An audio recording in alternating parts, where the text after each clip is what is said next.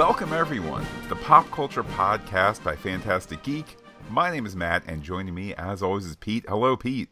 Hello, Matt. Hello, everybody. Here to talk about the 2021 Emmy nominations. And my goodness, boy, did we have a lot out of the things we regularly bring you. Pete, let's stop, start by talking about sound mixing for dramatic. Oh wait, no, sorry, we're not going to talk about all the Emmy nominations. We're going to hit the shows that we cover, hit the areas that seem most important. Um, so, you know, Pete, that whole debate: sound mixing versus sound editing. Should it be one category or two? We'll let other people worry about that for the future. So, Pete, what geeky property do you want to start with? I don't know how you can't begin at the top, Matt. Tied for first with The Crown with 24 nominations. Season 2 of The Mandalorian. I think that it speaks to the respect that The Mandalorian has in Hollywood as a um, as an overall production yes, most of these are um, technical in nature. Um, it, it's not a lot of acting and writing, although that is there. And we're going to talk about some of the specifics in a moment. But I think that this is, you know, Pete, when you hear people say, please click on my Instagram to hear me talk about how Mandalorian is all predictive and so on and so forth.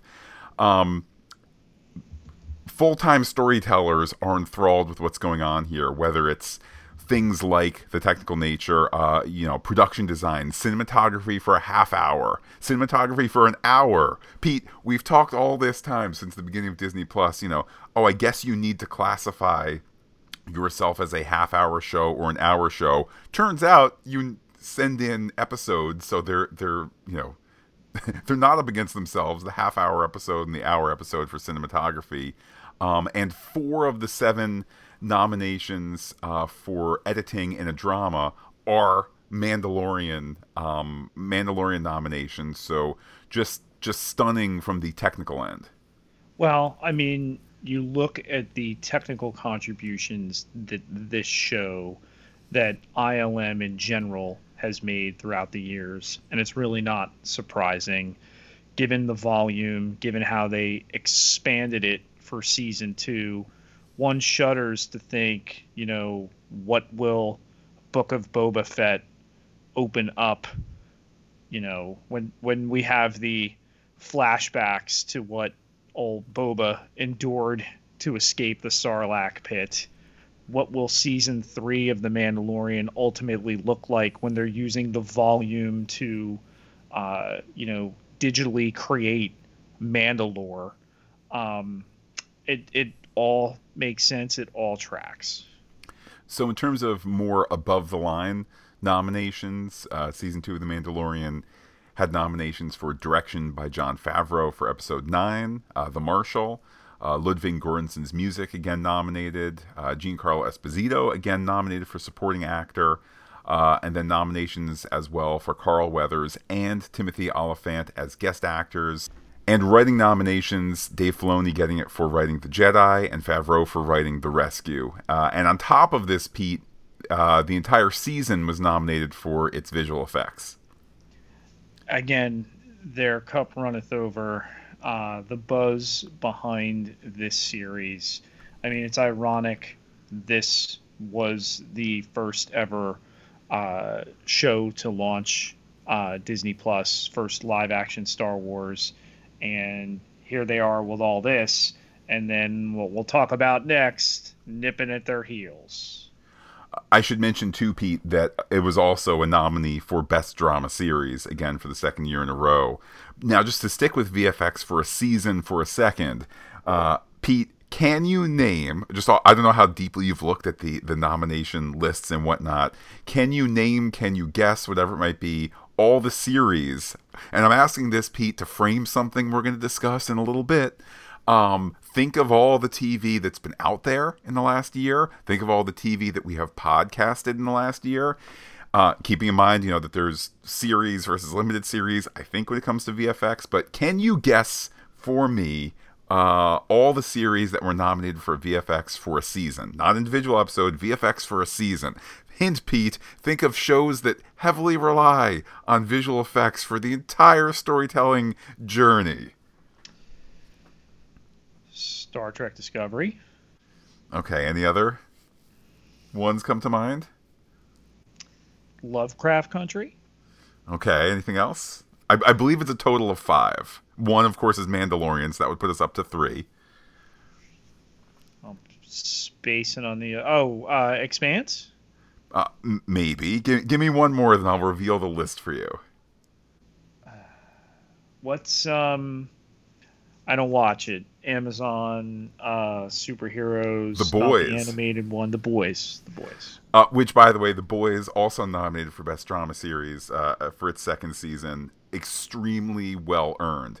Pete, the answer is this: the nominees for visual effects for a season: The Boys, Falcon and the Winter Soldier, Lovecraft Country, Mandalorian, and WandaVision.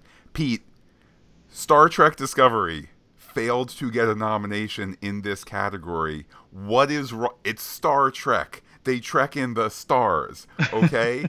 no disrespect intended to any of these other shows, which clearly. Is the boys that visually uh FX driven?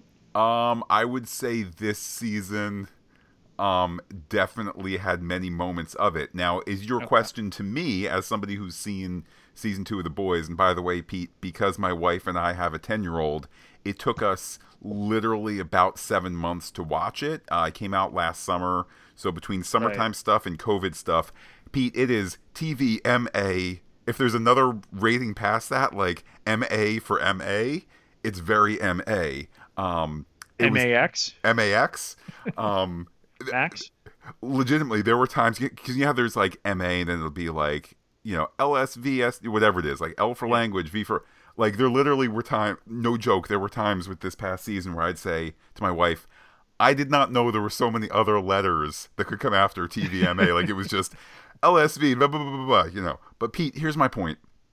We're going to talk about Star Trek, whether it's next, or we're going to talk about Star Trek Discovery at some point here, um, and Lower Decks as well it is a failure of the whether it's PR department or the for your consideration people, whatever the department is that helps push these along, helps get uh, get the conversation going. You know, pre-COVID, they're ho- ho- hosting the cocktail hour for whatever it might be. It is a failure that Star Trek is not on this list. That Star Trek is not on a number of these lists for production design, casting, acting, writing. Um, it's great that The Mandalorian is here. We're going to talk about some of these other shows that we've enjoyed and podcasted, but wow. To, to have a show where they trek in the stars is not on the list for visual effects for a season blew my mind. Yeah, and uh, that they've been unable to capitalize when so many shows like it are. I completely agree, but Matt, we regularly run afoul of uh, CBS. So, is it surprising that they run afoul of somebody else?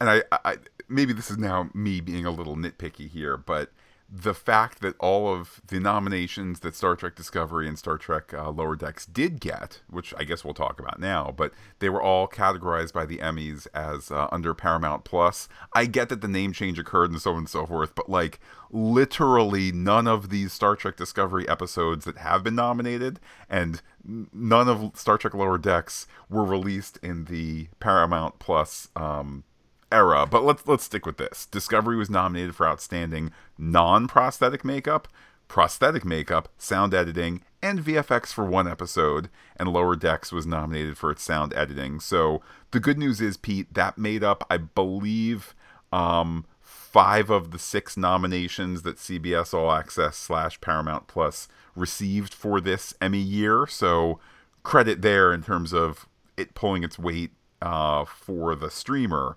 But again, this is Star Trek Discovery should have gotten way, way more.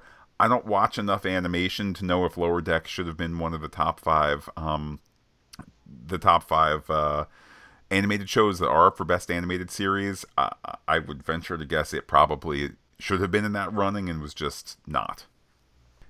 And Pete, let's leave the Star Trek universe. Uh, indeed, in a moment that was just off mic in breaking news, as we get ready to talk about WandaVision, Pete, can you give us a transition between uh, Star Trek and WandaVision?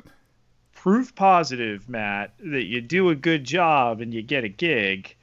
Uh, WandaVision director Matt Shakman has landed a Star Trek film to direct at Paramount. Uh, we should caution there's a gentleman named Noah Hawley. He's had quite a bit of uh, Emmy success. I did not see was Fargo among the top nominees because it should be. I know you just it recently. Was it was not. Huh? I know you just recently finally got to the fourth season.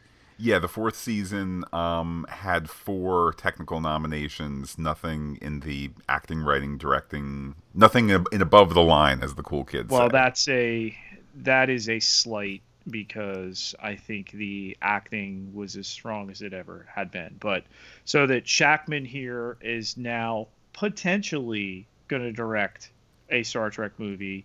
You know, this after Hawley was going to write and direct that's fallen through. This after Quentin Tarantino was going to direct. Um, so hopefully Matt Shakman can go where no man's gone lately. well, Pete, on to WandaVision. Uh, in second place with a whopping 23 nominations.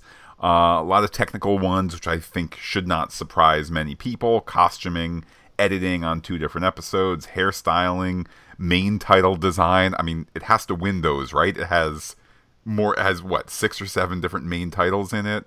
Um, mm-hmm. It's it's musical score, the writing of three episodes, including the first one, the flashback one, and the Halloween Spooktacular.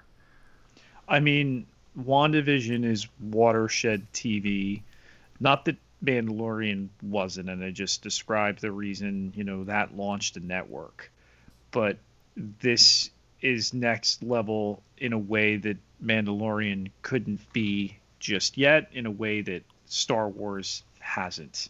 Who knows what Boba Fett will bring or any of the other forthcoming shows, but yeah, WandaVision came out strong out of the gate, and uh, look where we are now. And you know that the director, on the day the Emmys are announced, lands a tentpole feature at another studio uh, tells you the value. Well, and he is part of what makes up the real jewels in Disney's crown today. Uh, you add to that for WandaVision Paul Bettany for actor in a limited series, Elizabeth Olsen as actress in a limited series, and somebody who surely has got to win. Yeah. Uh, although I would, I would. I would put money on Bettany winning as well, but Kathryn Hahn as Agnes slash Agatha surely she's going to win, Pete. I mean, I feel like that's just a foregone conclusion with all due respect to the other nominees. I think they're all fairly heavy favorites. Uh, she's a slam dunk. And again, you know, that the Marvel Cinematic Universe entered the Marvel Studios portion of the TV realm with this. I got to wonder if we had started with Falcon and the Winter Soldier in August as we were planned to if there's this kind of splash. Uh, so sometimes it just happens the way it's meant to. Uh, WandaVision is also nominated for Outstanding Limited Series.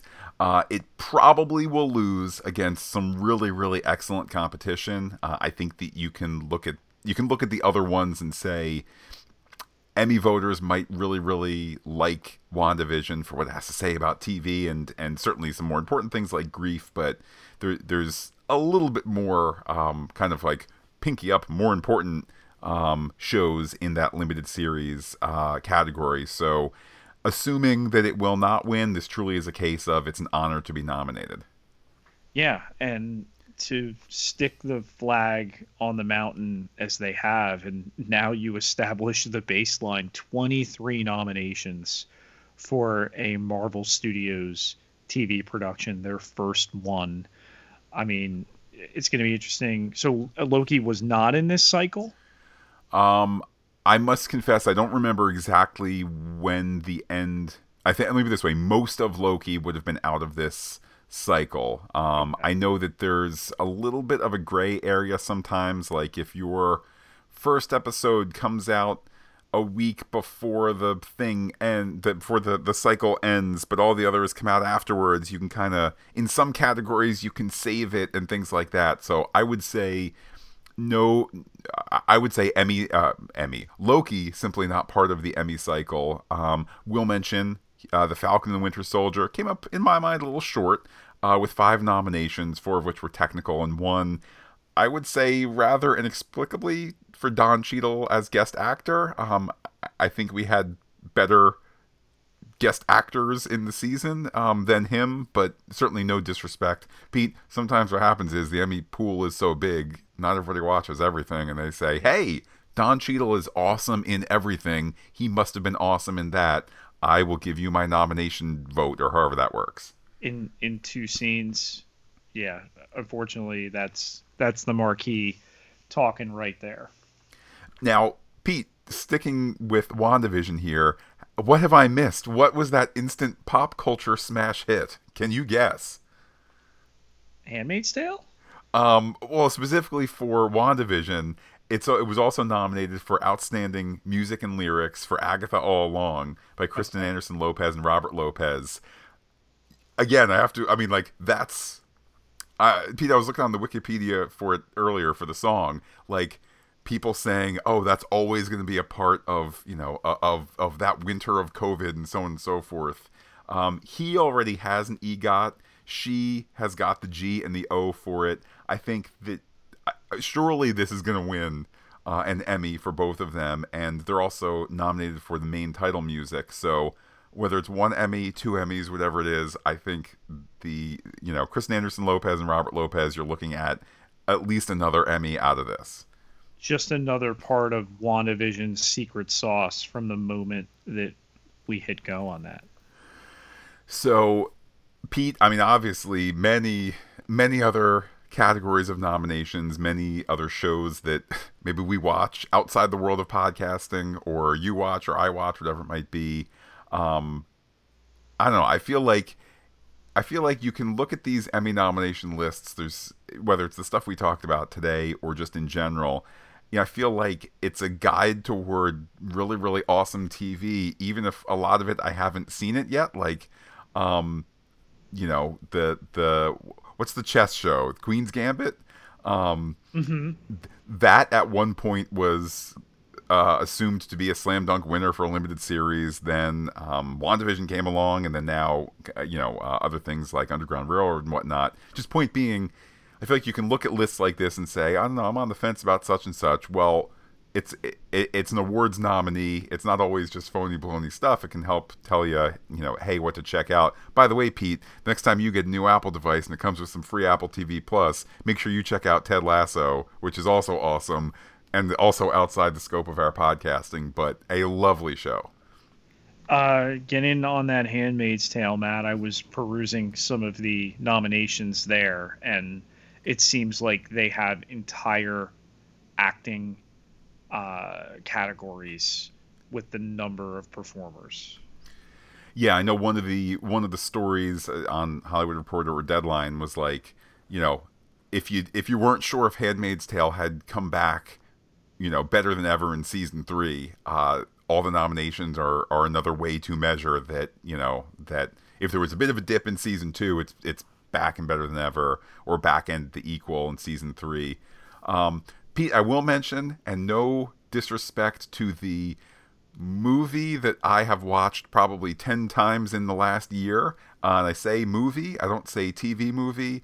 Um, it was weird that the Emmys uh, ultimately allowed Hamilton, the filmed movie of the stage production that was not made for TV, um, that it made its way into TV. Now, Pete, if I'm worried about an Emmy telecast, I want all the Hamilton there I can get and hope that David Diggs and Jonathan Groff and Anthony Ramos and everybody else can show up at the awards ceremony and help have people watch the Emmys.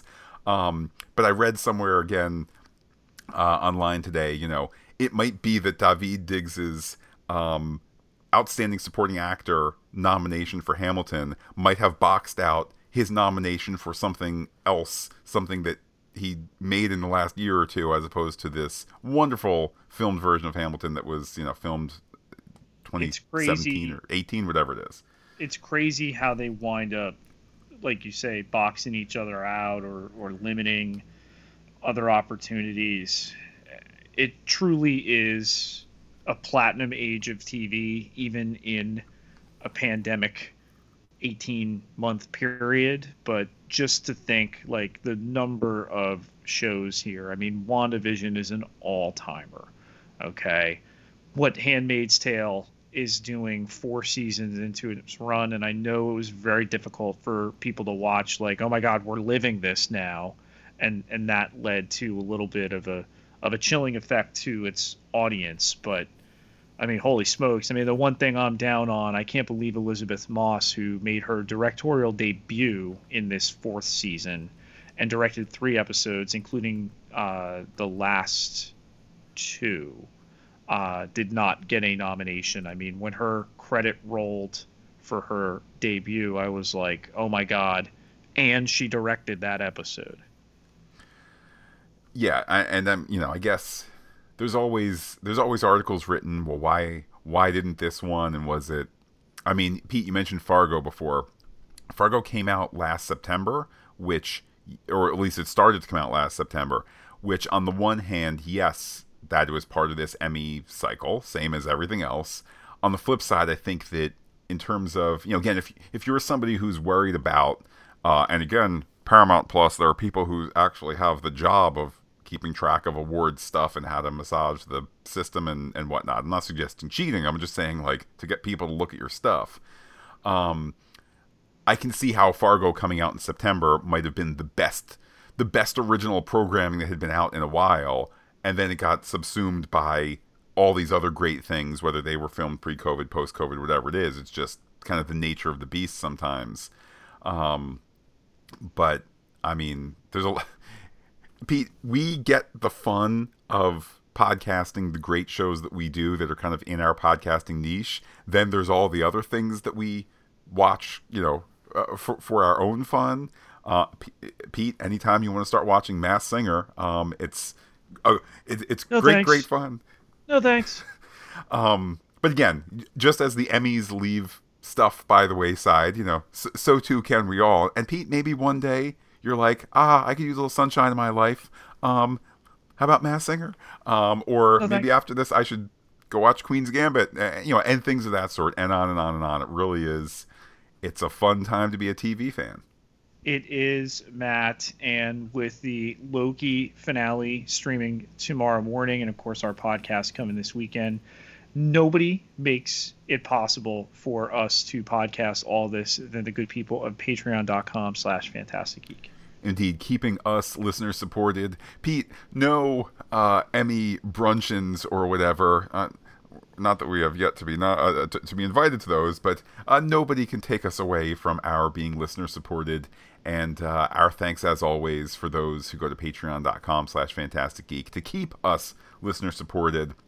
Pete, the Emmys uh, will air in Sunday, September nineteenth. So we'll, we'll, we'll dust all this off to see who's won what uh, then.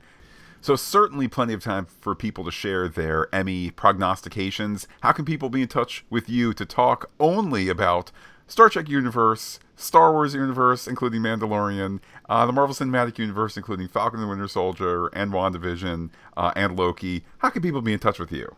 You can find me on Twitter at Peter P I E T E R J Ketelaar K E T E L A A R. Twelve thousand thirty-seven followers. Can't be wrong. And while I'm personally on Twitter as Looking Back Lost, do be in touch with the podcast. Comment on fantasticgeek.com. Check us out on Twitter, Instagram, Gmail, where we are Fantastic Geek as well. But wait, Pete, there's more. Facebook.com slash Fantastic Geek with the PH, all one word, like it today. So, if you're listening on the WandaVision or the Falcon and the Winter Soldier podcast feed, uh, we will update you as news warrants. If you're listening on the Pop Culture podcast feed, talk to you uh, this weekend for Shorzy as we talk Loki. If you're listening on a Star Trek feed, Pete, I, I know it still is the first half of July, but before you know it, it's going to be the first half of August, and we're going to be talking about Star Trek Lower Decks. So, wherever you're listening, we will certainly talk about these things soon. For now, though, Pete, I will say adios to all listeners and give you the final word. Talk to you soon.